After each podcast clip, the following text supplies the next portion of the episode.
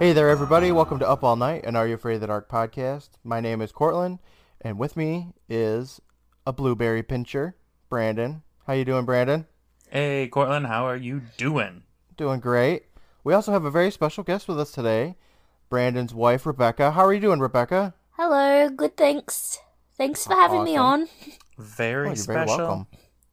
Yes, I'm very special. Sort of special guest. The most special. I'm not as good as a chocolate covered blueberry. What can I oh, say? Oh, those are so Oh. good. Do you guys actually like chocolate covered blueberries? I've never Is had a something you would chocolate-covered eat? no, blueberry. I've never had any fruit dipped in chocolate, I don't think. Or maybe Oh, man. a strawberry. I don't know. Strawberries would be good. I don't like blueberries in general, so like I like them cooked, but I can't eat raw blueberries. Which is weird because my son will just sit there and eat a whole package of them. Almost five years ago, Brandon was in a blueberry pie eating contest, which oh I watched on Skype, and he won, but he only got the second place trophy for that. I was fucking robbed. What? It was. I won. I don't remember you telling me about that one actually. They gave me a second place trophy. It's my prized Well, possession. who got the but first I place should have trophy had then? the first place. Do you even know where it is? Somewhere in America. Somewhere in America. Who cares? but some chump claims that he ate that pie before me. I thought it was a girl. So, man, that's that's horrible, man. I didn't even know. I know. It haunts me to this day. But the pie was pretty good from what I hear. Yeah, that was the best part. Free slice of pie. Wait, you only had to eat one slice of pie? yes. What? That's a pathetic contest. I could eat that in one bite. It's probably because It wasn't about the amount, Courtland. It was the speed. It was okay, the I could still eat it in one bite. It was like a free festival and they had to give away trophies. That's probably like the whole budget right there. And then they have to have the mm-hmm. pies as well. That's a good point. Yeah. Okay. And then they have to I pay think I'm overreacting. They have to pay the judge to be crooked and call the wrong winner. Conspiracies. Oh, man, what a traumatizing event. Yep. Yeah, let's stop talking about it. Okay. Brandon's gonna have nightmares tonight. That's all right. I was listening to the season one wrap up episode about, you know, uh, last night, and uh, there's a moment where you were like, "Yeah, after the, we got done watching the dark music, I heard a, a noise in my room, and I was like, oh fuck, is that the doll?" Yeah. just like, It was spooky. He was really scared of that. I was just sitting here like, oh okay, the doll came out of the cupboard. that that doll is definitely like the spookiest part of the show so far. It's its face. No like way. It, it's The spookiest part is Peter watching people through the mirrors and having that thing where he like kills dogs. he a- kills dogs and people and has a graveyard out the back. That's a That is the creepiest shit ever. that's a different kind of creepy. Like I'm not gonna be up at night like holding the blanket up to my face like, oh shit, is Peter watching me? Well- you better hope he doesn't lob a ball through the window so we can get in here. Oh, so how are you guys doing this week? I'm assuming that you guys like you know spent some time together, so I'm gonna ask you collectively. No, we didn't spend any We time don't together. really spend that much time together because Brandon gets up super early to go to work. And Yeah. Yeah, we do different things. So a lot of time Brandon's at work. But we did um, play a little bit of the Mario tennis game on the Switch together. That was fun. Even though I Oh, totally sucked. And wanted to try it for a few months now when I was terrible at it. Um, I haven't played that yet. I think my son would like it, but I don't know. I've never It's been a fan of the Mario tennis. It's tennis, like it's pong. That's what we thought. also Simple. played a little bit of Enter the Gungeon, which we've had for a long time, but we haven't Ah. really played that much till now. Yeah, I have that on the PS4 as well. I kind of I like Binding of Isaac better personally, but Gungeon's still fun. Well, Brandon has a like massive thing for roguelikes or roguelites, anything with rogue in the title, and he's always looking for new ones to play. Man, I didn't know that Spelunky got pushed back. Spelunky 2. That sucks. Yeah, it's a shame, but as long as it comes out good, then don't really care. Yeah, Yeah, if it comes out, it's not a broken mess. That's I don't imagine it will be. I think it'll be good. Yeah. I just mean it's obviously being pushed back for a reason. It's not ready, so Yeah, that's how I felt with uh, Animal Crossing too, because that was supposed to come out this year, and then it got pushed back to March, and I was like, you know what, it's okay. As long as they make it good, and whatever they gotta fix, they gotta fix, and it's just gonna be a perfect game, then I'll be happy. Mm-hmm. How have you been this week, Courtland? Uh, honestly, this this week's been really shitty. Really? Yeah, I hate to be like a Debbie Downer, but you know, I'm editing the Tale of the Thirteenth Floor, and the audio from my track is not great, and it's Wah, wah. it's been really difficult to edit the episode. It's taking me extra long. I thought you were gonna be like, I did heaps of overtime and I'm tired or something. Well, that's the second part. Also, I Oh. did heaps of overtime, and I'm really tired. but I'm done with the Tale of the Thirteenth Floor. You know, until Monday when I do the interlude part of it, and I make my apology to the world. so I can start on Dream Machine finally, and yeah, I haven't had a day off from my other job because this is such a job, you know. Oh, I haven't had a, a day off from my job since last Sunday. So, and I have to work today and I have to work tomorrow. I don't know if I work the next day or not yet, but It's a lot. yeah. Yeah, I'd be a Debbie Downer too. Don't worry. My days have just blended together. What day is it? Friday? Yeah, okay. Uh, yeah, Friday. Only for a couple more hours though, for us. Oh, see, I, it's 8 o'clock in the morning here, so I still have a whole day to get through of work and shit, but that's okay. All right. What do you guys want to get into this episode? Yes. Let's do it. Let's do it! All right. So we just got done watching the 20th episode of Are You Afraid of the Dark? The Tale of the Frozen Ghost. Uh, you know what? Let's ask Becca first. Becca, what did you think of this episode? Um, I thought it was okay. Definitely wasn't one of the best, but wasn't the worst either. And I thought it was pretty cool to see Melissa Joan Hart when she was younger. So that was cool. Oh yeah. But Yeah. I didn't really know what to expect from the title, Frozen Ghost, because I've never seen the show before either. So, yeah. But it made sense at the end, so it was good. Yeah. How about you, Brandon? What did you think of it? Uh, I thought it was boring. Yeah. I um this was one of the episodes when I was a kid that would like be on all the time. I'm sure you can imagine because Melissa Joan Hart's in it, so they're gonna try and parade her around and be like, "Guys, look, it's Like Clarissa. she's a show can pony." It all." yeah. I think she did a really good job in this episode, but um, Eh, yeah, when I was a kid, I did not want to watch this episode at all. I always just turned the channel when it came on. Yeah, Yeah, well, if it was it's in pretty dull. syndication every week, yeah. Mm-hmm. Yeah, and uh, the thing that sucked was too is that they had like you know seventy whatever episodes for the first five seasons to shuffle through, and it was just always the same ones. And this was one of them that was on pretty regularly, and it was just like, oh god, fucking, I'm cold again. God damn it. Yeah, they should have been playing Lot dark music. Final Wish more. Like, hey kids, it's Bobcat, everybody. I liked that episode. Hey kids, change everything about yourself. Nobody likes you. Being a kid is stupid. You are stupid. Now go to sleep so you can have your dreams ruined. Yeah, and then Kiki busts in and she's like, "So she used her final wish." Like, God damn it, Kiki. So you're trying to sleep. Um, but yeah, overall, as an adult watching this again, I didn't mind this episode. Uh, I thought there was some good things about it. Hmm, I'll be interested to hear what those are. It's one thing. Oh, also, I liked the aunts. I thought they were funny. Mm, yeah. I liked half of the aunts. Is that? I liked Maylene. Okay. but you guys want to get into this shit? Get down Yep. and dirty in this Yes. nonsense. Let's dig in the mud here. Yes. Let's fall into the mud face first, twice. Uh, the episode begins with Kristen. She's got a coat on. Walking through the woods. And she's all like, Betty Ann, Kiki, you guys. And she sighs at them a whole bunch of times as they make their way over to her. And they're panting and they're glistening with sweat. And they're wearing like t shirts and shit. And, except Kiki's got her denim overalls on. But it's trying to tell us it's really hot. It's really hot outside.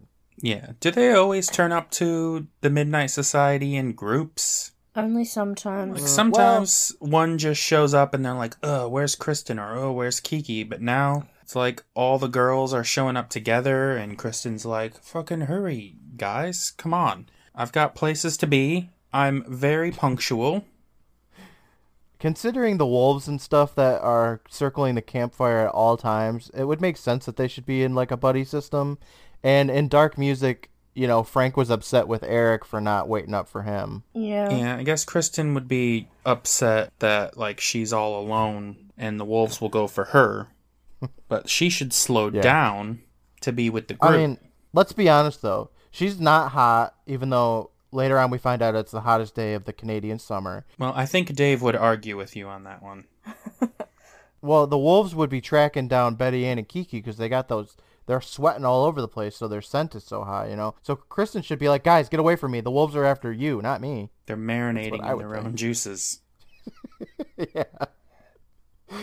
So Kristen says, "What the fuck is taking so long? I thought I lost you guys." And Kiki's standing there, and she's fanning herself with this really small twig with a couple of leaves on it, and she has that thing throughout the whole episode. Betty Ann says, "How can you walk so fast in this heat? Kiki's dying over here." And Kristen ignores that shit and says, "Come on, we're almost there." At the campfire, Gary and David are sitting there. and Gary's cleaning his glasses, and he says, I don't think sitting around a roaring campfire is the best way to spend the hottest night of the year. It's got But- a point. He doesn't come up with any other ideas of what they should be doing either, though. Fuck, no, he doesn't. They don't even have any of those. Okay, in the 90s, they had like handheld fans that you could just blow on yourself, and some of them would mist and stuff. None of the kids even have that shit. Like, you came unprepared for this. Yeah. They should all be sitting in front of an oscillating fan. They should just pour the monkey bone dust on them. Just 'cause I pour dust into the fan and it'll blow it right back in their faces. That monkey bone dust probably has like moisture absorbing properties. It's just talcum powder. It's monkey bone dust, grinded. F- the finest that Gary's dad makes on a daily basis. Primo monkey dust. Sold right next to the chocolate covered blueberries. Cho- chocolate covered blueberries. Some black market shit. Where do you even Uh, get those? you have to pinch them. pinch them. yeah, pinch it up for you. That episode, man, man, man. Jeez. So David chimes in and he's saying, I, I, I, I, I say we rename it to the Heatwave Society and Good tell one. a story about my uncle's pool. Heat Did wave you guys notice that David's starting to grow like a unibrow? Yes, I noticed that in the last episode. I didn't want to mention I it. meant to say it.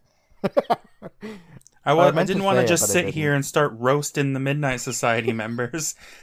like, ah, this person's got a big nose, and this turning into a person's teen wolf. got tiny eyes, and this person's got Kristen's pimples. eyes are too close together, and But yeah, No. he he's got a unibrow.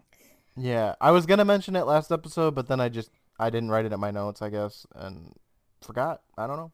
All these kids are just soaking wet, though. They're just dripping with sweat.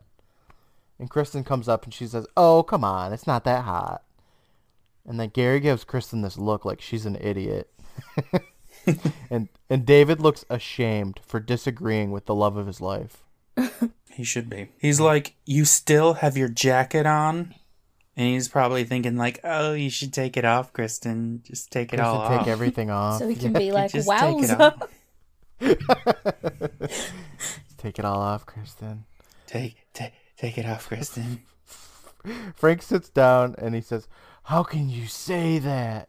Kristen whips her head around to look at him, and then Kiki says, How can she say that?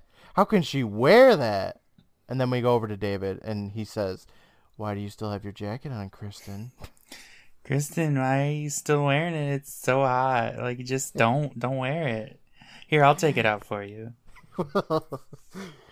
oh my god.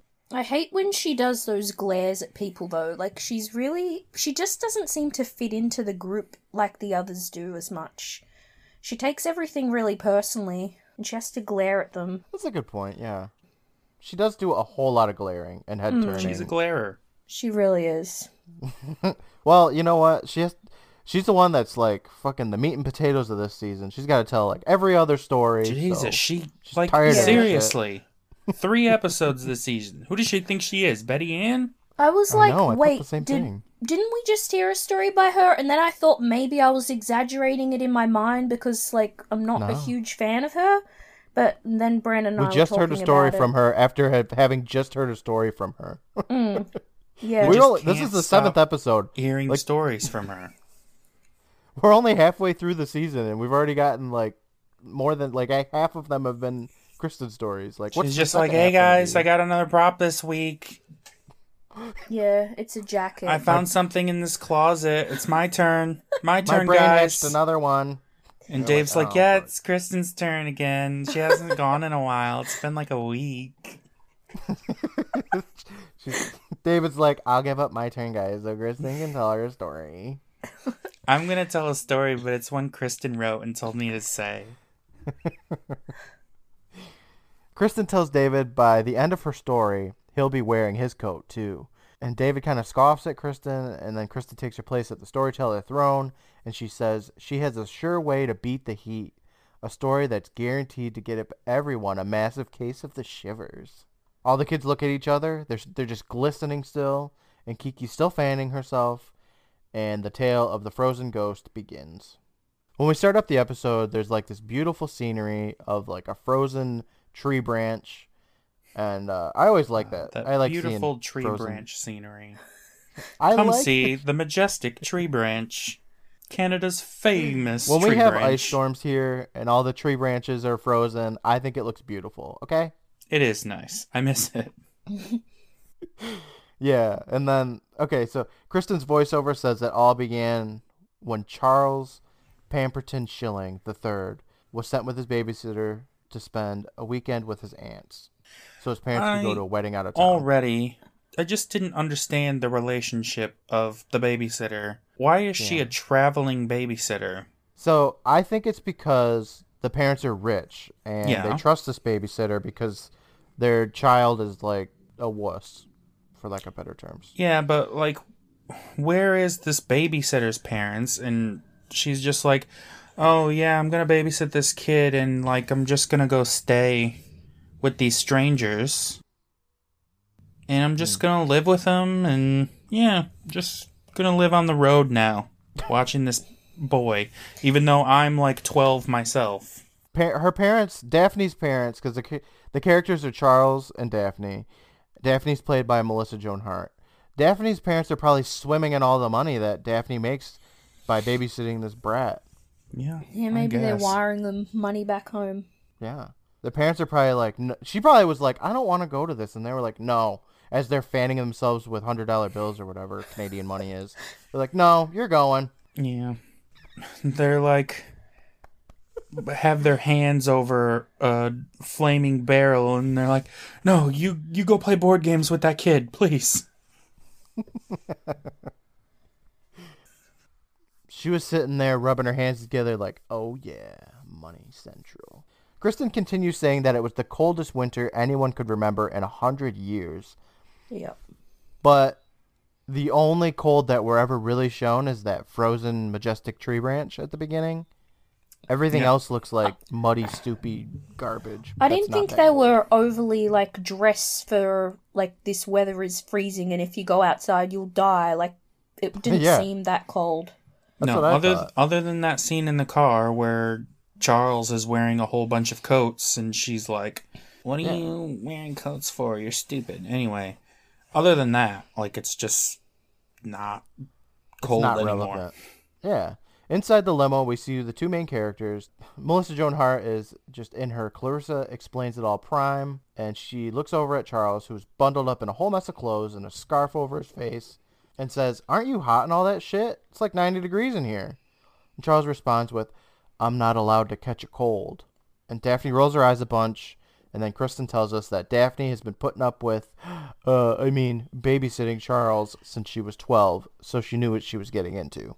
So already this episode is is establishing that Charles is like a mama's boy that isn't allowed to like do anything. No, he's very sheltered and Yeah. I don't know why they didn't get him an actual adult nanny rather than just a teenage girl, but they're very wealthy, but they're so wealthy they can afford Melissa Joan Hart in her 90s prime. Like, come on.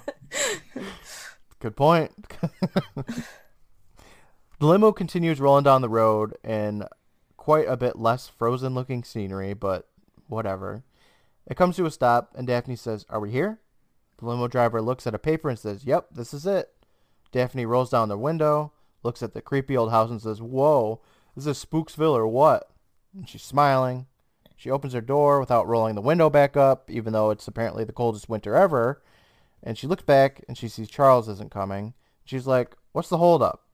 And the limo driver says, Looks like no one's home. And Charles says, Yeah, I don't think this is the place. But Daphne's like, How the fuck do you know? We've never, you've never even met these people. So why is he going to meet them again? I don't think that was explained. I think it was just like, you're on your own. Go with your chauffeur and your babysitter. See you later. Go with your chauffeur to this very haunted looking house. So, okay, the parents of Charles go away for the weekend to go to a wedding, which I guess just kids aren't allowed to. And mm-hmm. for some reason, they are dumping their kid off to their estranged aunts. I don't know. I don't know why though. It sounds like they're very bad at being rich people. Yeah. you would think that they could just have the kids stay at their own house, You'd think that they'd have and hire- nannies or hire a bodyguard. anything. Like that's the dope part about being rich. Yeah, you can do whatever you want whenever you whenever just do you whatever want. you want. There's no consequences and it doesn't matter. It's living life on easy mode. Yeah, it doesn't really make any sense, but whatever, I guess. Kristen can just bend reality and make rich people stupid somehow. It's it's crazy. Daphne starts walking up towards the house, and Charles isn't following her, so she turns around and asks him what the problem is, and he says, What if they're asleep? What if they get mad at us for waking them up and they don't like us and they're mean to us all week? which is weird because I think they're only there for a weekend. And Daphne shuts that shit down and says, "They're your relatives, not a couple of wicked old witches." And Yeah. she turns around and says, "I hope." when she said that stuff about the relatives, I was just thinking like, well, they don't even know this kid, and it sounds like he's never even met them. Like, they could be Yes. nasty old hags for all we know. They could be like pedophiles. And They that's could why be nobody talks to anything, these really. aunts. Well, uh, they, I mean, they could have been witches, but they're not. They're just old ladies. She walks up the steps and she looks over at the a rocking chair that's on the porch, that's rocking by itself. yeah, she steps closer to it and then it stops mid rock, and it freaks her out a little bit. Yeah, she actually looks pretty startled for like half a second. Yeah, and then Yeah. she's like, "Man, whatever." And then she starts knocking on the door as the limo driver brings up the kids' shit behind her, and she knocks more on, and the limo driver slams their shit down. The door opens up, and two old ladies pop out, one with a candelabra, and the other one, I guess, doesn't have anything. That sentence was ruined. I like that touch. What the candelabra? She could have just been holding one candle, but no. She's got a whole mess of candles. could be used as a weapon against scary rocking chairs rocking on their own. The two ladies look at these people, and then they just kind of recognize Charles somehow, and they're like, Little Charlie? Oh, is that our little Charlie? I don't believe it. We haven't um, seen you since you were a baby. grow. and Maybe they'd seen I'm photos like- of him. Well, I assume they were expecting him, so it's not that's just what I like thought. some random kid just shows up. Yeah. Yeah, plus they had a limo, so it'd be pretty hard to pull off a fraud job on that. This isn't the lonely ghost situation where they don't contact the relatives and say, "Hey, they're going to stay with you." You know, like they I would assume. it's not like these old ladies get anyone else to come to their house. But whatever. Then one of them looks at Daphne and they say, "You must be the babysitter, Debbie." And she's like, "No, it's Daphne." And then the two aunts invite the kids into their home, and she says, "Come on, Charlie. Oh my goodness." The limo driver hauls in the kids' shit. Inside of the house, it's dark. One of the aunts steps outside, and she looks around all suspicious like. Yeah, that was really shifty. Yeah. I thought that was going to be like some shit that came up later. Well, Like I mean, checking to make sure of that nobody saw bit. the kids go inside so that she could murder them or something. No witnesses. Yeah, that's kind of what I got too. It was weird. So she's looking all suspicious like around there, and then she closes the door. Um, the aunts' names are Greta and Maylene, and Greta's the one that has the candelabra, and she tells the kids to step inside and offers the limo driver some tea, because she's an old lady, and as we know from Are You They Afraid of the Dark, tea. old ladies make bomb ass tea. But the limo driver, he doesn't want any of that shit. He hands Charlie his garbage, and he scoots out of the door. He wants right the fuck out of there. Yeah, where exactly was he gonna go? Like, was he just goes back to his house and then comes depends and on like, picks him what up. time it is, I guess. Yeah, he's like, all right, I got my my job's done. Kids are there. I'm out of here. I'm going home. Going to sleep. Yeah. He doesn't got to stay in that spooky ass house. No, but he could have at least. He's a taken driver, some not a babysitter. Could have say, taken some tea for the road. He doesn't do that. He's just he's just out of there. So uh Maylene's like, yeah, no one ever wants to stay with us long. Anywho, let's show these kids around. And Greta agrees, saying, let's give the kids a grand tour of the, our humble abode. And then she laughs a little bit. Up the stairs, the two ladies go as Charles stands back and he looks around and he gets scared because he looks at a crow that's taxidermied. Getting scared is sort of his thing. You know, maybe the limo driver or the chauffeur or whoever he was should have at least like taken the suitcases upstairs instead of like expecting the old ladies to do it because they were really struggling to get those up the stairs. He's not paid for that. I guess not. They should have like slipped him an extra twenty for that. Like, nah, I'm just gonna let these two children and also two geriatric people. He's just standing at the the foot of the stairs while they're like, "Oh God, oh my spine," and he's like, "Well, see ya." Well, I don't think it would be up to them to tip because it's like they're doing a favor for the family that he works for, so it should be like up to the other people to tip him, the parents that we never see. They should have thought about that beforehand and just given him an extra tip. Be like, hey, um, they're old, so just like take the stuff upstairs when you get there, please. Maybe they've But never nope. been to the house. I don't think they have. They probably expect people to come and see them. Maybe the parents hate Charles and they're just like, fucking take him away from here. We're going to a wedding. Yeah, I could see hating that kid. The two old aunts are dragging up the kids' suitcase up the stairs, and Daphne offers to help, but they're like, "No, you're our guests, and we want you to be absolutely comfortable." And Daphne starts to say, like, "No, we're good," but the the aunts interrupt and they say, "Now, now, we're only trying to be good hosts." And and Greta says, "Maylene, I thought we agreed not, agreed not to mention that." And then Maylene says, "Greta, dear, I only said hosts, not ghosts." I know. Charles gets fucking freaked out at the mere mention of the word ghost. And uh, he just t- turns into a stupor and he just stutters out, Ghosts? Yeah, it's his catchphrase for this episode. Oh, yeah. That's half of his dialogue. It is. Greta apologizes, saying her hearing sucks, as Charles mutters out another, Ghosts? You can just imagine the actor sitting in his trailer, staring at a mirror, just like ghosts, ghosts, ghosts, ghosts, ghosts. So many ghosts. The scene switches and we see the front of the house, and then we go into like uh, I think Charles's room. Daphne and Charles are in there, and she's putting away Charles's shit. But uh, like, why does she?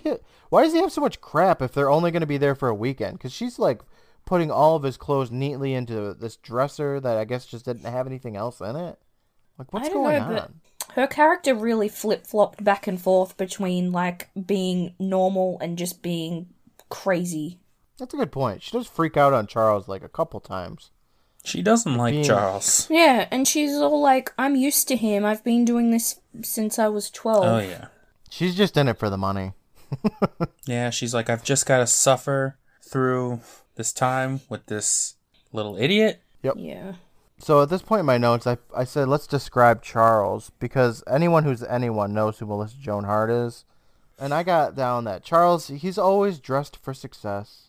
He's got a tie on in like almost every scene. He likes And to be he's got clean. a beautiful bowl haircut.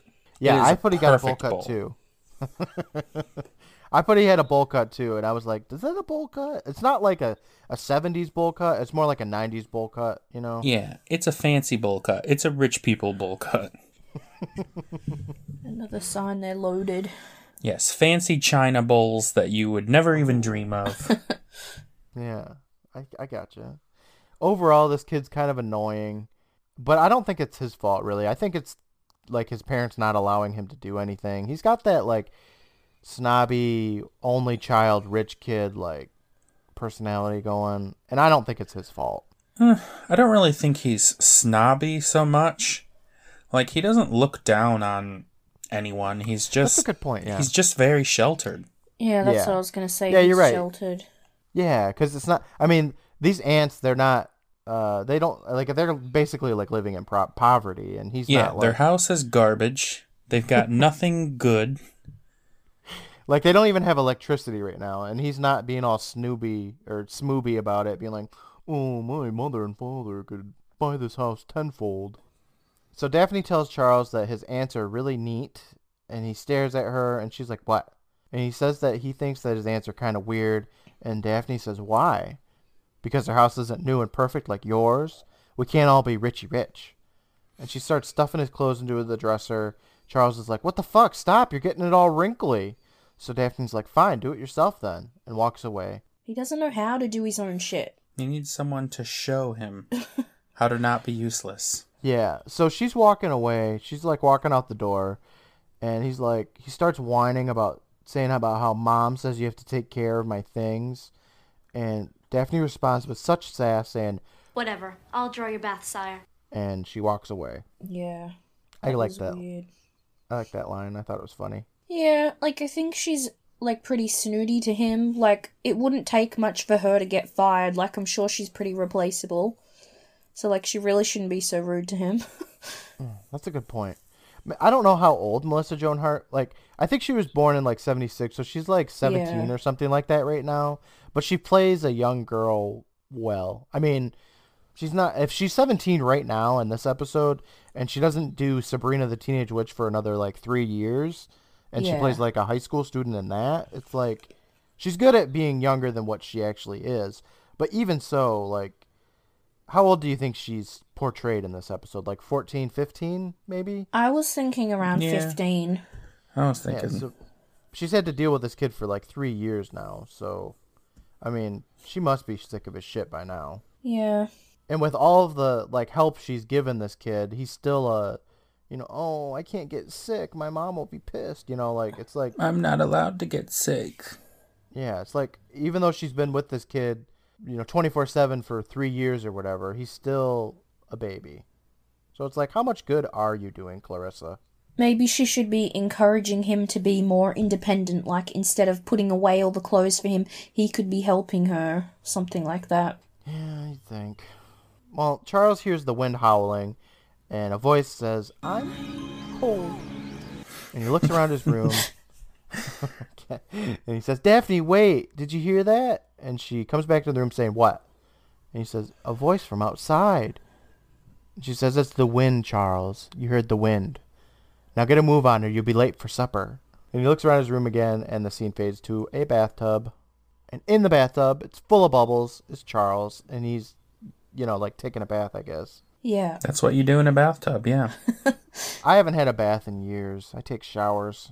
I'm assuming you guys do too. uh, that- yeah Look at this we do. fancy gentleman over here taking showers. Well, I'm probably have a soaking in my too. bucket. Just dump bucket after bucket of water over you until you're clean. Mhm. That's how we roll. Oh. Sponge bath you. So, getting back to the story, Charles is in his bathtub and he puts a washcloth over his face as we hear the creaking of a swinging light bulb that's just on like a string or something. Yeah, that's pretty spooky. Wait, was the globe actually working? Because there was meant to be no electricity. Uh, I don't think it was on, was it? I don't think it was. I can't I remember can't now. remember now. But I think it was quite bright in there for a house that had no electricity. Well, yeah, it was, yeah. a shitload of lights all over the place. Yeah. Yeah, that's supposed to be. There's It's supposed to be no all candlelit. But Yeah, yeah, but I mean, it's a TV show. Yeah, it's kind of like how they're meant to be in the woods, the Midnight Society, but it's like really bright. Yeah, there's like floodlights everywhere. So Charles looks around the room again, and uh, he does that a lot. We hear some whisperings of, of nothing com- comprehensible, um, and and Charles is like, "Who's there?" And then the camera moves over to the, a corner of the room as we hear the voices of the other people in the house talking about a wood stove. Oh, you know what was interesting though? When that when that light bulb stopped swinging, it was like in the arc, you know, like unnatural, you know? Mm-hmm. That's kind of cool. I'm sure that it was just like a string that they held onto, but like if I seen that in real life, I'd be like, uh, what the fuck, you know? Yeah. But Charles was like, yeah, whatever. Yeah, he's spooked out by things he shouldn't be spooked out by, but then things that are actually weird, he's like, hmm. Just like fucking Karen from 13th floor, unflappable Karen. You talking to me? The unshakable Karen alien. We switch over to the people that are talking. It's Greta, and she's like, "This old thing never worked quite right, I'm afraid."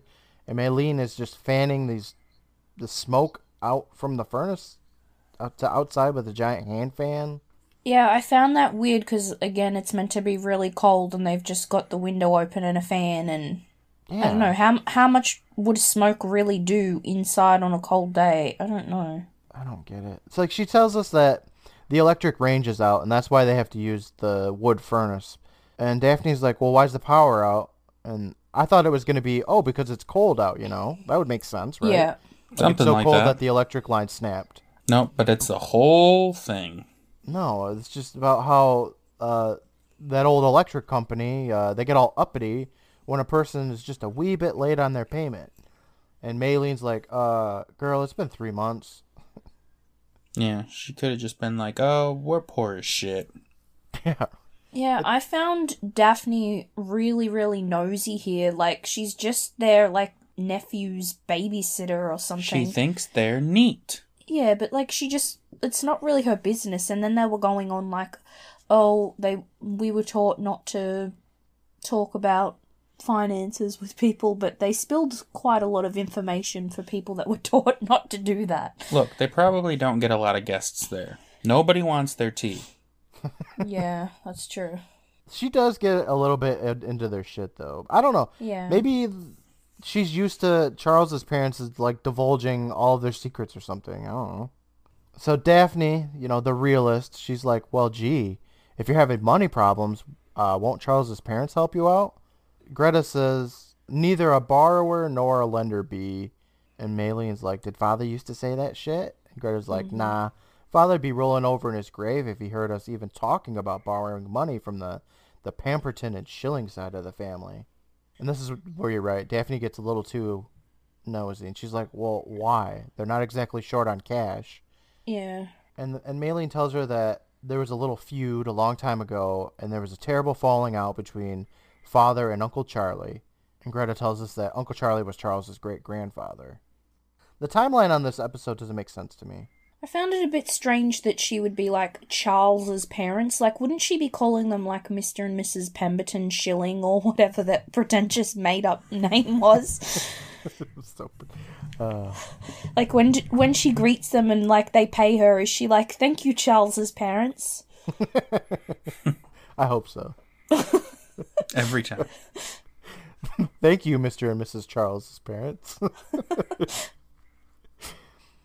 Maylene says that he hired a common criminal to work on the farm, and Greta interrupts saying, Uncle Charlie didn't know he was a criminal when he hired him. Yeah, she's very uh, sensitive about that point. I don't get why, though. I don't understand a lot about this backstory, to be honest. No, we had to watch it twice. Ooh, really? Yeah. Yeah, I was like, wait, what? Huh? Well, Maylene's like, yeah, but father thought that there was something strange about him from the start, and Uncle Charlie just wouldn't listen. Daphne gets a smile on her face, and she's like, wow, was he a murderer? And then the lady's like, no, goodness, no. As far as she knew, he was a bank robber. There's also um, a tea kettle that's getting like louder and louder to build tension here for some reason. Daphne's like, what happened to him? And Greta says that the police got him in the woods out back and put him on the train to prison. End of story. All right, well, that was uh, And that's Frozen Ghost, guys. Frozen Ghost, everybody. I've been up all night. But Maylene's like, uh, hold up. That's not what I heard. And she's she's getting that tea kettle and she's staring at a wall and she says, I heard he never made it to prison. I heard the train crashed and everyone on it was killed and they never found the body of that poor man. Greta rolls her eyes and Maylene drops some bomb ass tea on Daphne and Greta. Back upstairs, Charles is still in the bathroom and he sinks into the water for some reason. Yeah, Why? I've literally, n- I've taken baths before. I mean, not in my recent time of life, but I have never once just sunk into the water like that. It's a weird transition Yeah, it was. between the scenes. Yeah, it reminds me of like of the '90s thing where like somebody gets really upset and then they like, you know, lean up against a wall and then they just slowly like sink to the ground. And they like Nobody does that. down. Yeah. I've never seen anybody though. do that. It's dramatic, but it, nobody ever does it. It's not real. Maybe people should do it. Maybe I'm doing it right now. Whoa. I mean, maybe. Is she doing it, Brandon? yes. Yes, she is. Okay, so we switched to this first-person camera shot of something outside of the house, and it's Another like running around. shot. It is an Evil Dead shot. Yeah, it's like knocking over fucking furniture and shit, and then it enters the house through the open window. It extinguishes a candle that's right in front of Charles, who's eating his supper, and then a pie drops on the ground, and oh, Greta's Oh, like, "Whoops." You know, a ghost that does nothing but blow out candles and open windows, like, that's not too bad. I could live with a ghost like that. I mean, if they were dropping my pies and shit, I'd be get a little bit ticked off, but if I they would just like so mad. blew out my candles, I'd be like, all right, uh, good one, you got me. and then I would go back to not giving a shit. It's a minor inconvenience, except for that pie. Pies take a long time to bake and shit and make and fucking Yeah, rolling out really the dough. I mean, it's not like pudding where once it's on the ground, it's ruined. You can, you know, just dust off the top of that pie and it's good to go. well, thankfully the pie landed like pie side up, so it didn't like Yeah. Blow all over the floor or anything. It's still okay. Maylene gets up and she says, I thought we closed this window after I fanned out all those mystic vapors. And Greta's like, Yeah, we did. And Maylene says, Maybe it's broken and won't shut just right. And she picks up the pie off the ground, which, like I said, thank God landed pie side up, and says, I swear I felt a distinct chill just now. And Greta says, It's okay. We'll see about getting that fixed in the morning. Maylene says Walter was supposed to fix it, but he left rather suddenly. Charles asks who Walter is, and Greta tells us that it's their old maintenance man, but he used to get rather impatient with us. And Daphne's like, Well, is it because you didn't pay him? Maylene's like, Is that why? I thought it was because of the ghost. Uh, oh, fuck, Maylene. You said the magic word, Yeah. and now Charles is all like fucking in a stupor again, and he's like, It's like the Pee Wee's Playhouse word of the day. It's, Ah! ah, you, you said the word. It's Yeah, it's ghost. Except instead of screaming, you just turn into a blit- like a blabbering idiot. He's like ghosts. Greta tries to ta change the subject by offering up the kids' uh, favorite food, fucking macaroni and cheese. Mm. Yeah, Mm, mm, macaroni and cheese and pie. Like I'd I'd stay for their tea if I could have that stuff. Me too. I was like, fuck, Yeah. bring it on, I mean- Greta. I'll put up with the opening windows if I get some macaroni. Mac and cheese and a pie. That's like heaven.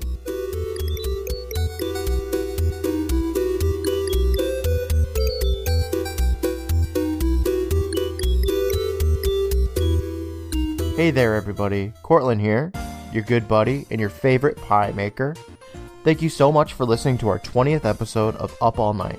I can't believe we've already done 20 episodes. There's only like 70 left to go. Have you been looking for the perfect podcast player? I recommend trying out Podcoin. It's the only podcast player that will pay you to do what you're already doing, listening to podcasts.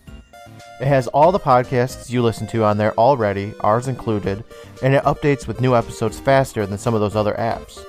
When you download and sign up for Podcoin, be sure to use the promo code Private Island, all one word, to instantly get 300 Podcoins.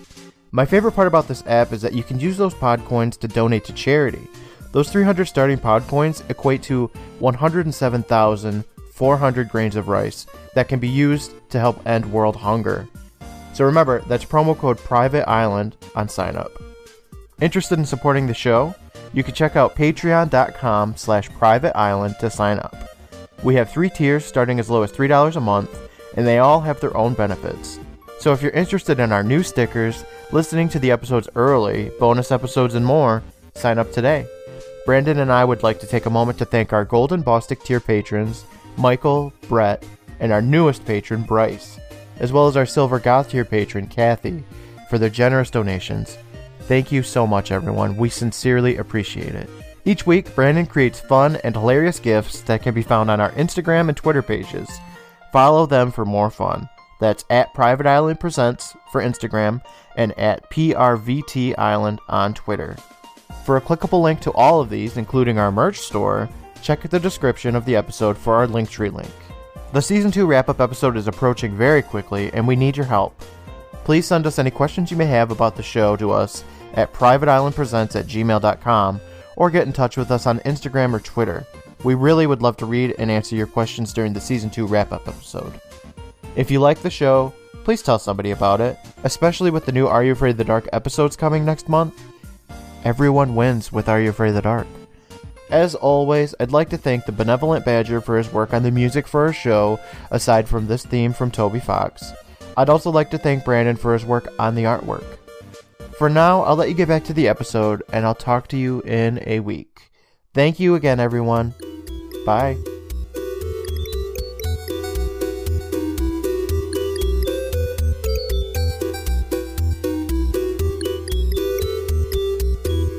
Daphne doesn't buy that mac and cheese bullshit, though. She's like, You think there's a ghost here? Who is it? The bank robber? And Charles, in a stupor, says, Ghosts? Again. Yeah, it's like everything he says. He says it so many times. Like, a hundred times.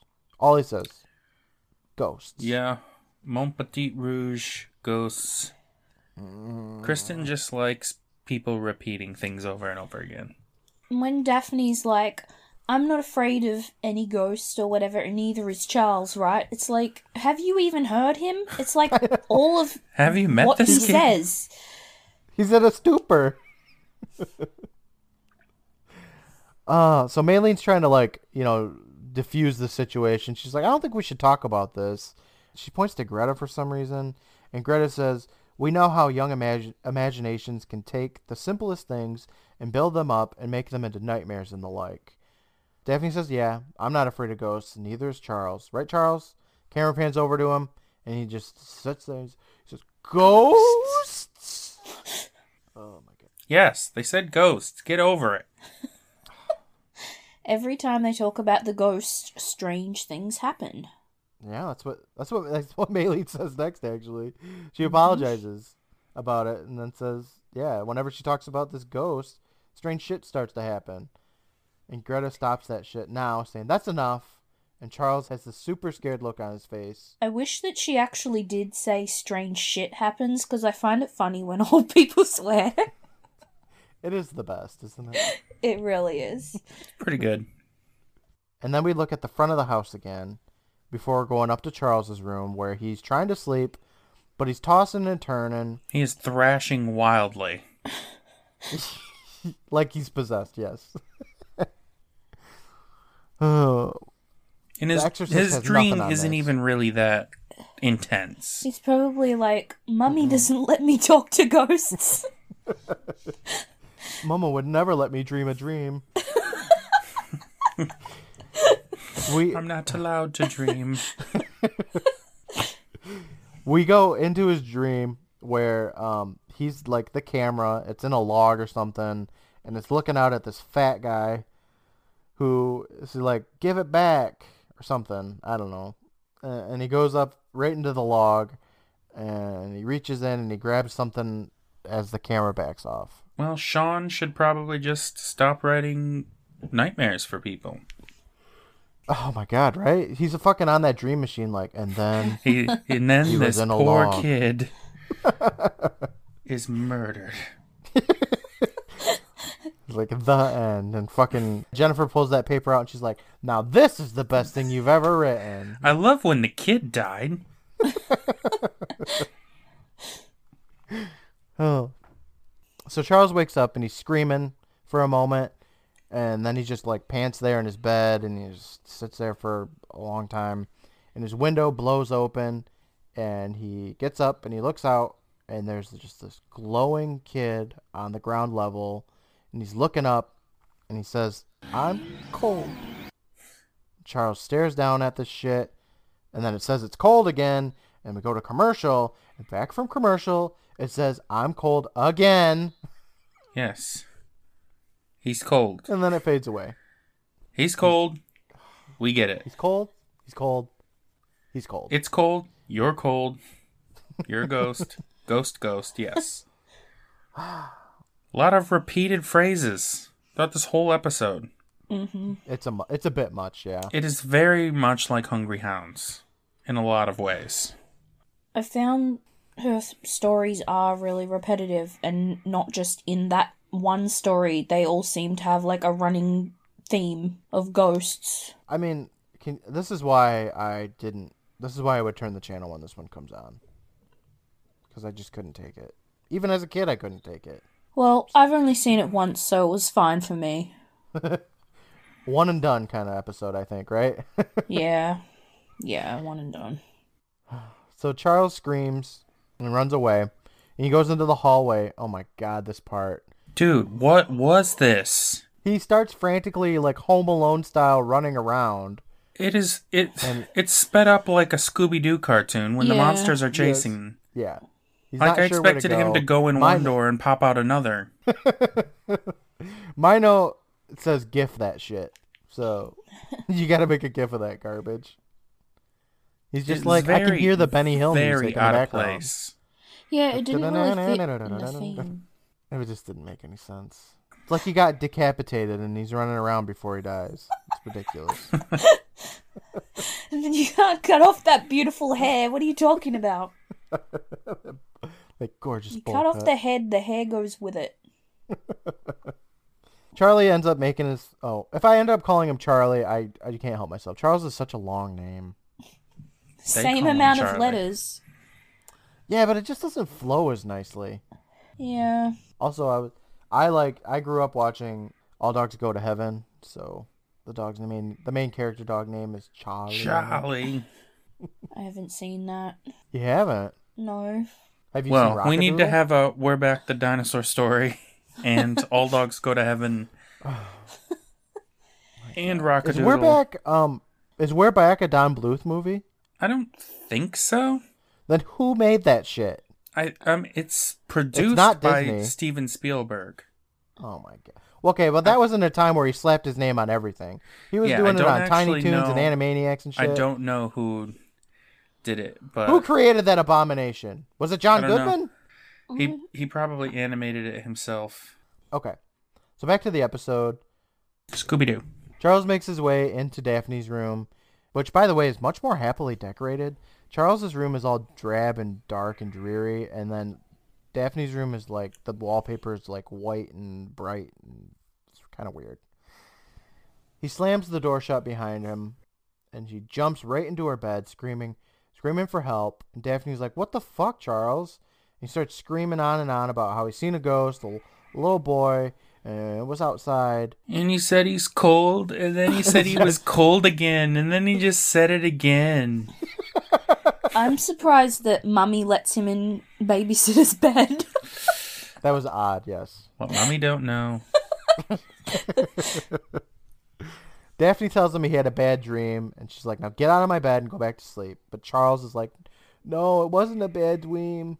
Well, I was having a bad dream, but then my window opened up and a crash, bam, boom, and I looked out there and it was a ghost boy, and I saw him." He's like, "Oh, you gotta believe me." But Daphne he really doesn't say that much. He says ghosts, and that's about it. He was just like, "Ghosts." You're giving like, him way too much credit. Daphne doesn't say anything though. She just looks pissed. She's got to have the glare because it's She a Kristen story. She has the glare. She rolls her eyes. She looks pissed. And then, boom, we're out in the hall again, and the door is slammed in Charles's face. and he begs for Daphne to let him back in, but she doesn't do that. So he sighs and he walks away. I gotta say, she is kind of harsh to him, but it is a really ridiculous. Like, I wouldn't believe someone if they said that to me. And I hate being woken up so much. Yeah, me too. I don't like it.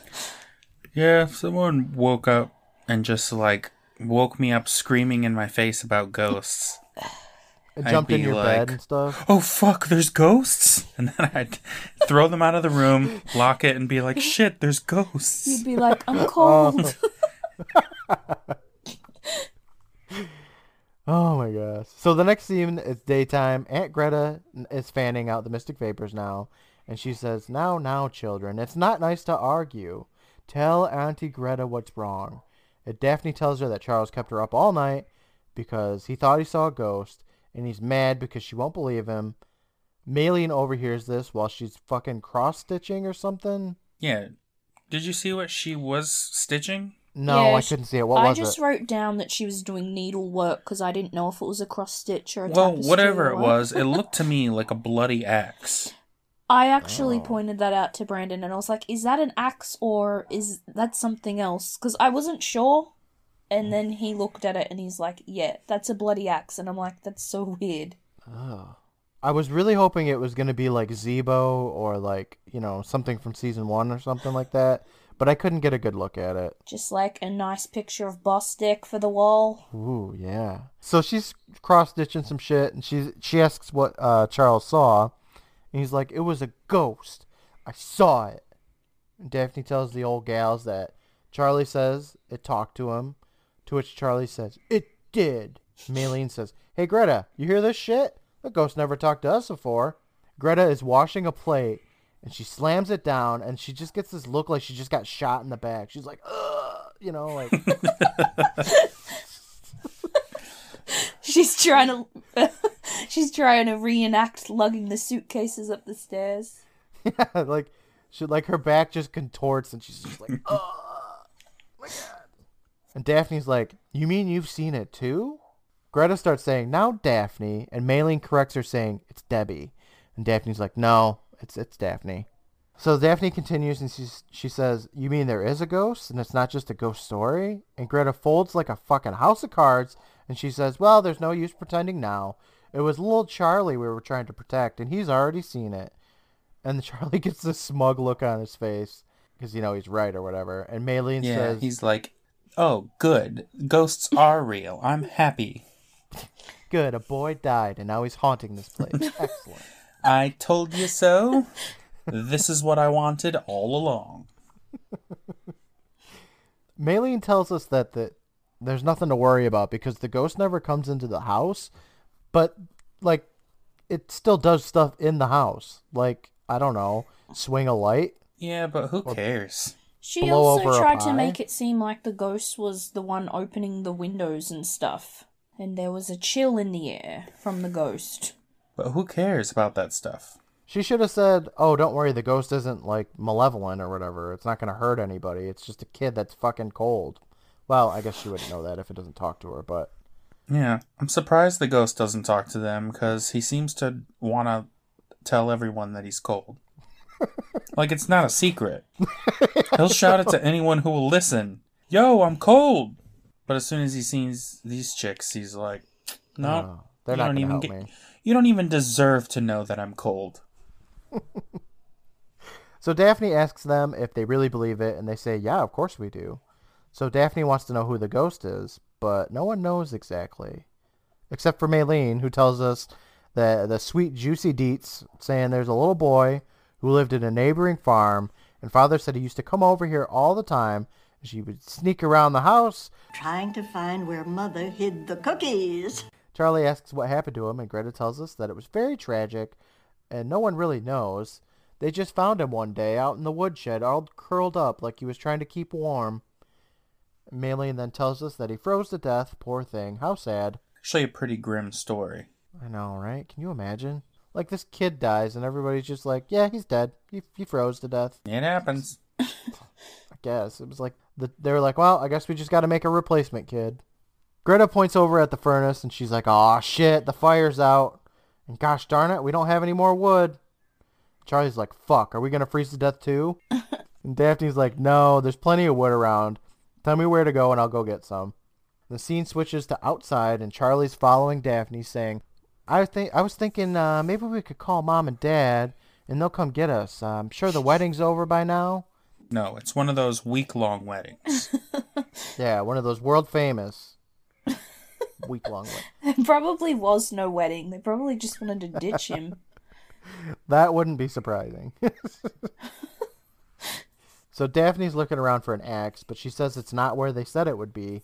And then Charlie gets freaked out at the mere mention of the word axe Yeah. again. He's like, "Oh fuck, an axe!" And Daphne tells him, "How else are they supposed to chop wood?" Charlie's like, "I don't know. I've never chopped wood." Shocking. Yeah, but you know what? I don't think Daphne's ever chopped. I've I've never really chopped wood. Like Daphne probably hasn't No. either. Who the So hell like- chops wood? I haven't chopped wood either. They have it at like the show here, like wood chopping competitions. I actually just chopped wood. I mean, I don't want to say for the first time because I might have done it in you know the past, but like I just chopped wood a couple weeks ago. Wow. Yeah, Look at you. I'm basically an expert. So D- Charlie asks if he's gonna get dirty chopping wood, and Daphne says filthy, and then she pulls him along to go find the axe. They walk over to some stumps in like a little shed or something, and Daphne picks up the axe that they found. She says, "Yeah, this will do the trick." And the scene changes, and Daphne's chopping wood, and she's like, "This isn't hard at all. Want to try?" And Charlie's like, "Yeah," and he starts to walk up to take it, but then he chickens out, and he's like, "Oh, I'm not allowed to play with sharp things." Shut up. Yeah, this is the part where Daphne just unloads on him. Yeah. And also chopping wood's not even like playing with a sharp thing. It's like if you use a knife to cut a carrot, you're not playing. It's also like if you don't chop this, we're going to freeze and die. Then you'll be out at somebody else's window saying how cold you are. I It's very true. full yeah, and it- circle. it'd be I a lot harder to help people. I thought you, it was too. really dumb that they weren't more prepared. Every time this stuff happens, I keep thinking it's meant to be the coldest winter in a hundred years. You've got no wood. Your windows don't shut. They're old as fuck and poor. Like, what do you want them to do? But wood is free out in there. Like, yeah, they have an Farm infinite like you can't supply just put a tree in there, though. You gotta chop it. yeah, but like, why don't they do that? Because they're old. They should That's what they had Walter the for. chauffeur to chop the wood before he left in the dark. Maybe if they offered him some mac and cheese, he would have stayed. Yeah, instead of just the tea. Look, you could you take payment in mac and cheese and pie, right? so this is where Daphne unloads on this kid. He's, she's like, "You're a complete and total wuss, and I can't take it anymore." And they argue back and forth. He's like, "I'm not a wuss," and he's like, "Yeah, you are." And it's stupid. And Daphne's like, "When are you gonna quit being such a freak?" And Charlie starts pouting, and he's like, "I'm not a freak." And she's like, if it wasn't for me, you'd be a total couch potato, sitting at home and playing a safe video game in your nice clean clothes. Sounds like Emma a bit from Nightly Neighbors. I know, that's, that's what I thought too. I don't really know why she's giving herself credit for that though. Like, That's why I said earlier that Charlie, they she's been the babysitter for years and he's still the same. So, no, Melissa Joan Hart, you didn't do shit. yeah, like I don't get why she's like, if it wasn't for me, you'd be playing a game. Like, what was it? Her idea to go take him to distant relatives that he doesn't even know's house? I don't know. it's very weird. It doesn't make any sense. Charlie's like, "What's wrong with nice clean clothes?" And guys, I agree. I like being clean. I work in a gross, dingy factory, and there's oil just everywhere. And if it touches my skin, I just hate it, and I have to go and wash my hands and shit. And I like my nice clean clothes. I spent all day at work painting, and I got paint all over myself, and it, it's Filthy. just, it's terrible. Yeah, being in nice clean clothes is the best. Yeah, that is the coolest shit. I am with Charlie on this one. So Daphne's like, "You want to know what's wrong with that shit? I'll show you." And she picks up a handful of mud and she just slops it on the poor kid. I like his his all over him. face.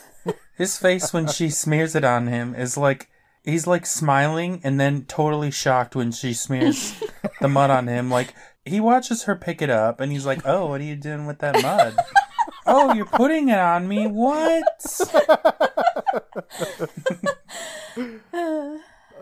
Melissa Joan Hart. I'm sorry, Daphne. No, Daphne starts right. mocking him. I mean, they're one of the same. Melissa but- Joan Hart, the actress, was like, "You, you like that?" How about some in your face? And she smears it right in his face. No. She she starts mocking him. She says, "Oh, look, he's still alive. What a surprise! He survived a little bit of mud." And Charlie acts like a baby, and he says he's gonna go tell. I'm gonna go tell mom. I'm gonna still be Yeah. so mad at you. Come on, dude. I mean, what she did was pretty babyish too, but in a different way. Like just rubbing mud on someone that doesn't want to have mud rubbed on them is not very nice. I'd be mad because that means I have to do fucking laundry.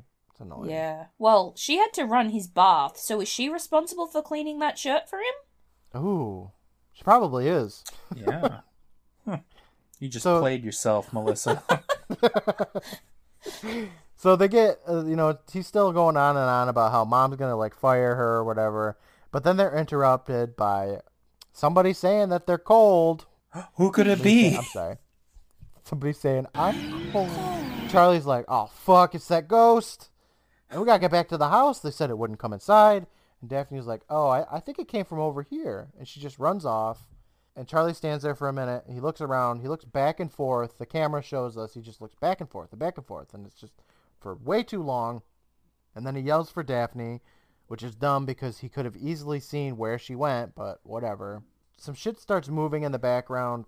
Well, I'm sorry. We get that first person shot of him like scanning the scenery again and some shit starts moving and then like the mud in front of him starts getting like footprints in it.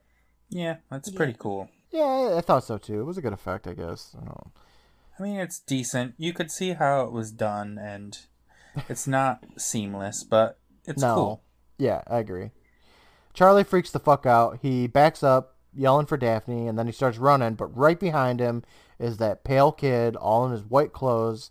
And he says, "I'm cold." right in this shot, the close up of his face, he looked exactly like a younger version of Peter from Captured Souls. The oh. ghost kid. Same wild hairstyle, same like dark around the eyes. Yeah. I noticed that the face was really white, like as if he was in the band Kiss or something, but the neck was still like regular skin Yeah, tone. his they did not do a good job on that makeup. His hands were also just normal, I didn't look at but he was wearing all white clothes to, I guess, imply like he's That he was- frozen or whatever. that he was a frozen Um, ghost. Title drop. I thought he looked stupid. I will give it credit though. I thought when he was cold that one time, um, when, Which one? When Charlie Charles was looking out um, his window and he had that glow about him. I thought that was pretty He cool. was like illuminated. Yeah. Yeah. Like he just looks like some kid. He didn't even have sunglasses like most ghosts should. Only the cool Oh, ones. right? He's cool. or he's not cool, he's cold. yeah. right. Okay, so Charlie. Okay, after the kid says I'm cold, Charlie screams himself into a Dutch angle, and he runs through the woods screaming for help.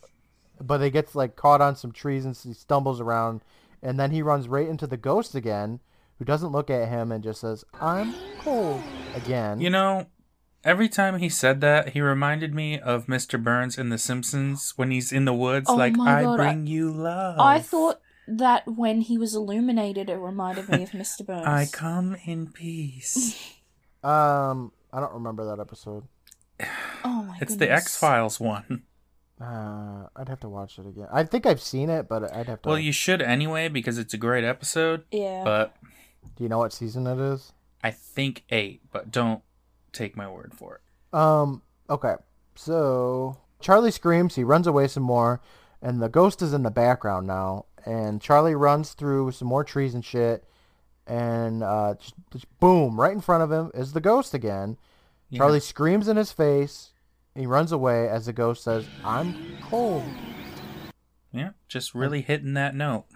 Yeah, I my notes say, "Good one, Ghost Boy." You're really mixing it up this time. Yeah. Charlie runs some more, uh, but then he gets stuck in a puddle of mud, and he struggles with it, and then he just falls to his knees, and he splooshes into the muddy water twice because Not it once. shows us it twice for some reason. He falls, and they were like, "Oh, that was a dope stunt. Do it Let's See that again? Rewind." It's like that TV show. um, what's that TV show called? Where they do all those dumb things above water and stuff, and then they fall in and like Wipe out. wipe out. That's it. Yeah. Oh my gosh, yeah, they were just doing instant replay on that. Like the judges were like, "All right, let's see that one again, folks." Maybe they just didn't like that kid either, and they just wanted to watch him fall in the mud again.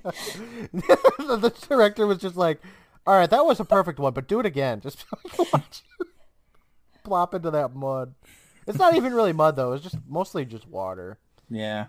But that shouldn't be there. It should be, um, I don't know, a fucking frozen puddle, right? Because it's the coldest winter in um Canada. The coldest winter in Canada in a hundred years.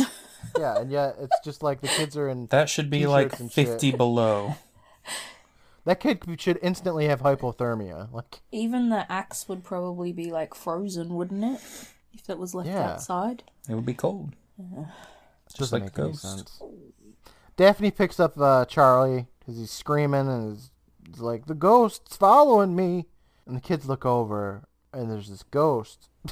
I'm sorry. And Yeah. there's the ghost, and he says that famous line, "I'm cold." And then Say it points over at again, ghost. log.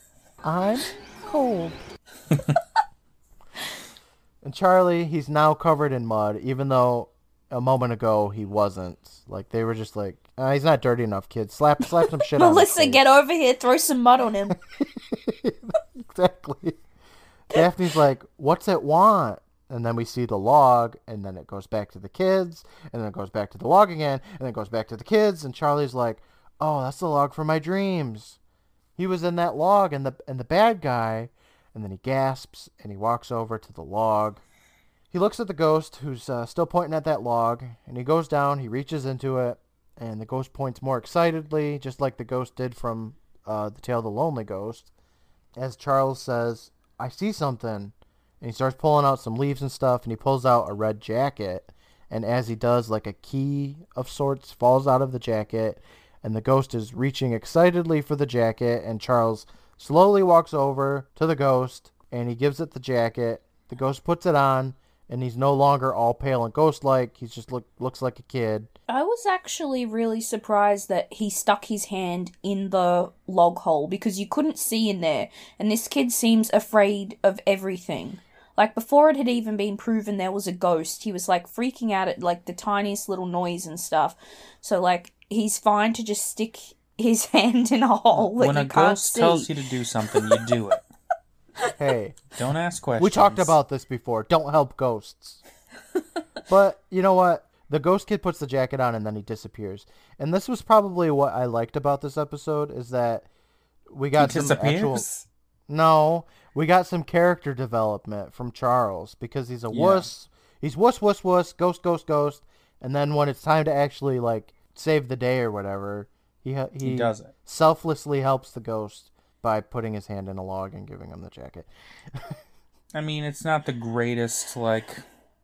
He didn't really put himself on the line there, but, you know, it's something. It's. It's, it's like he It's for overcame his fear, which I liked. We don't really get a whole lot of character development in these episodes, so I was happy to see at least a little bit, even if it was mm, not that best, not the greatest, but yeah, whatever. it did remind me a lot of Locker 22 how like Candy had been trapped for like 30 years and someone could have like helped her all along. The ghost had been wanting his jacket out of the hole all this time. Like if someone had yeah. gotten him the thing. But also he didn't talk to the aunts apparently. Yeah, it's his fault. Yeah. Nobody would have known unless he would have fucking said I'm cold and pointed at a log. Maybe they should have offered the ghost tea and then he would have talked. Yeah, stupid old ladies.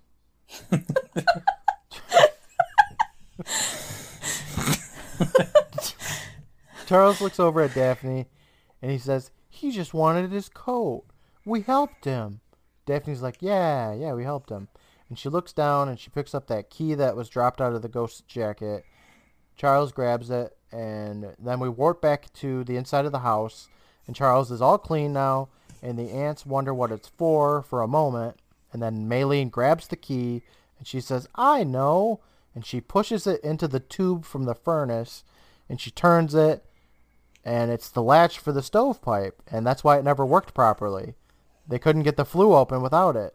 and the aunts laugh, and we hear the sound of something falling into the stove. So Charles opens up the door, and then just like piles and piles of gold coins just pop out of the stove. Charles picks it up. The aunts smile, and Daphne says, Maylene, Greta, I have a feeling your money troubles are over. The end. Those coins did not look like Canadian currency. I've seen the Canadian Yeah, coins I and they've got like polar bears on them. They're just gold coins. They're called loonies or something, I think, aren't They're they? doubloons. they remind me of those chocolate coins that you get in a um little Yeah. bag. Do they have those in America? Yes. Okay, I have a couple of things. One, I understand that they wouldn't have to use this wood burning stove unless the electricity is out. But if they live in a place that gets cold like that and power lines snap, you know, presumably that could happen, you know, a storm happens or whatever. Th- this is also where I don't understand the timeline because, like, first of all, why didn't they get a new stove if that one wasn't working for, like, so long? I thought that too, but I think it's a money issue because they couldn't afford anything. They wouldn't be able to afford to get a new stove. Well, what have they been doing all this time? They didn't even try though. I mean, that money's just been stuck up there for, you know, let's say a hundred years, I guess. I don't know, but could you even spend that money? Because, like, I've seen on TV shows where they're like, oh, this guy's the bank robber because these serial numbers on these notes match the stolen money. Or maybe it wouldn't be that far back, Yeah. or maybe it's not the same with coins. I don't know, but it seemed weird. Another issue I have is like, okay, they have all this money and stuff, but like, it it's stolen money. So yeah, wouldn't they? that's what I'm saying. They have to return it. Yeah, right. I mean, how long has the crime been committed? Like, like it's a cold case by now. Yeah, that's what a I statute want to of know too. limitations on those things. The way the story's set up, it makes it sound like this happened a long time ago. So it's, would they say Charlie's great grandfather, or was it just grandfather? Yeah, I think so. Plus, prisoners on a train, that sounds really old. That sounds like some Wild West shit. That's what I thought too. So, like, they make it sound like this bank robber and kid dying thing was like a hundred years ago. But they were also alive when it happened, weren't they? Or no? I don't know. I can't tell that. The aunts said that their dad said that the boy was from a neighboring farm.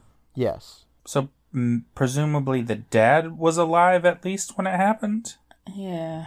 I guess so. Yeah. So it would have only been, you know, two generations or So I like don't know. like fifty to somewhere between fifty and hundred years, I would say, right? Something like that. Because the women, the Aunt Greta and Maylene, they're old. They're probably like fifty, pushing sixty, I'd say, maybe hmm. older. I'm really bad at 60 telling pushing people's 70 age. maybe. Yeah, let's do sixty, pushing seventy. So I don't know. Maybe it's early, early nineteen hundreds, like maybe like nineteen twenty or something. But it just doesn't. The part that doesn't make sense to me is why would they not replace that that stove if it doesn't if it hadn't been working for almost hundred years? That's insane. Like, well, let's just keep it around anyway. It's heavy. There's gold in it. I can't move it. They just really, like, if you stop to think about it, they shouldn't even be living there. Like, they can't really take care of themselves all that well. Yeah, they don't even have enough. They don't have any money because neither one of them have any jobs, and Like, they obviously had enough money for food. yeah, for mac and cheese and and pie. Hey, I saw some tea. potatoes hanging when the woman was doing the needlework. There was like Oh, yeah. potatoes hanging, I think. I did see that too. Yeah. Yeah. those were my problems with the story. But anyway, let's go back to the Midnight Society because Frank says the criminal hid the gold in the pipe. Kristen slowly nods. Then Kiki says, and the little boy saw him when he was looking for cookies. David's eyes get really wide and, and says, Charlie's dream. And Betty Ann, the understanding and caring one of the group, says, that poor kid. He froze to death hiding from the criminal, and no one knew. I'm glad that they explained it all for the audience. Yeah, I mean, it wasn't even necessary, but Not really. And then Kiki chimes in with, So he just wanted his coat. yeah. And all the Midnight Society were wearing jackets, so her story really did Oh. give them a chill. Did they put their jackets on? Yeah, they, They were all, did. all wearing jackets. But- But, I wonder, Why would you pack your jacket Why on the were they- hottest night yes. of the year? They all had jackets. They had a leaf fan and a jacket. I didn't even notice. I think I was just done with this episode. I got I I did It like Was 20 minutes of my notes before I went to work. Then I went to work, came home, and I had to finish them up. And I was just like, oh, I want to be done. Kristen gets this real fucking smug look on her face, and she says, "I told you you get the shivers." And all the kids Yeah. smile. They're still, they're still. I have in my notes. They're still um, saturated with perspiration. Like their faces are that. still Yeah, moist. The jackets aren't going to help. Gary grabs the bucket of water and he says, I declare this meeting of the Heat Wave Society, and then he like laughs a little bit, closed. Good night, everybody. And he dumps the water on the fire. Everyone gets up and they all leave. And that's the end of the story. That's the end of that fucking episode. Oh, God. Yeah, I hope that she doesn't get another turn telling a story for a while. It's just, it's too much. You would think logically, like, she's done three sevenths of this season, so she shouldn't have another one. She really shouldn't. We'll see what happens. David might give her another turn or something ridiculous like that. Eric might show up again and be like, hey guys, I got another story. Go away, Eric. gets pushed into the fire. oh man. So the moral of the story is if your furnace is broken, fucking replace it. You gotta check for gold in it first, though. Always check your furnaces for gold. Yes. It's a good point. If you're a ghost, talk to somebody. if you're cold, let them know. Man, all right. So, the tale of the frozen ghost. Hmm. I guess it's a pretty all right name for this episode, right? He was cold. Yeah, I mean, you can't get much much more descriptive than that. That's the episode. It's about a ghost that's frozen. Yeah. I think collectively, guys, we can think of a better name though. All right. The tale of I'm cold. The tale of the floor pie. Oh, poor pie. The tale of Sabrina the Teenage Bitch. I like that one. The tale of too many Kristen stories. Oh, so true. The tale of ghosts. so the next episode on the list is the tale of the whispering walls. Hmm. Who do you guys think is going to tell that story? Obviously, That it's going to be Kristen. going to be. It's going to be Kristen no. again, and David's going to be like, "Hey, Chris, you haven't told one in a while." Anyone but her. um, I think a Gary. Okay, I'll have to pick someone else. Maybe Kiki. okay, so have we actually had a Gary story this season yet? I don't think we have, have we? Mm, no, he 'Cause the one he- Kiki's story, but The one he told was Kiki's. yeah. he hasn't had his oh, own. I think I meant to say the other one. Mary Beth. What's her name? Betty Ann. Betty Ann. Betty Ann. Damn it. Mary Beth is, was busy is busy being trapped in a crystal ball. Yes, she's dead. Oh, okay. Is she cold in there? Ah, nah, she's comfortable. Sardo somehow got out, but he left her in there. He kept those super specs as a trophy too. Um, so what do you guys think the tale of the Whispering Walls is going to be about, though? I think that it's going to be about a family that moves into a new apartment and the walls are really thin. and they hear the neighbors plotting their murder. Oh snap! And the murder or the neighbors are Emma, right? Emma and Day Day. They got their own apartment. They're like Yeah. those fucking neighbors. Let's kill them. Day Day's like, yeah. It's a sequel. Oh my god. I never laughed so hard in my life as I did when I listened to that episode. I was like down the other end of the house and Brandon was trying to sleep. oh. Emma just wants to kill some people. she needs the flimsiest of justifications. She's like, What's wrong with you, brother? Why don't you want to come out here and kill these people with me? You kill these people right now, or I'm telling mom. Jesus. oh my god, that was so Oh. funny. Those I love it. vampire teeth at the end was so bad, too. I can't wait. I can't wait for you guys to hear like what happens in the book because it's it's honestly pretty exciting. Yeah, I'm, I'm excited, to hear it. Maybe someday I'll edit it so you guys can listen to it, but it's not today. But for now, guys, I'm really tired, and I'm- I'm I'm cold, so I'm gonna go snuggle up in bed. All go right, to I'm sleep. gonna go have a bubble bath Put the face what'd you washer and over then your just face. sink into the water and sleep. All right, I've been up all night, man. I'm so sleepy. Well, good night, everybody. Bye, guys. Bye. Bye. Bye.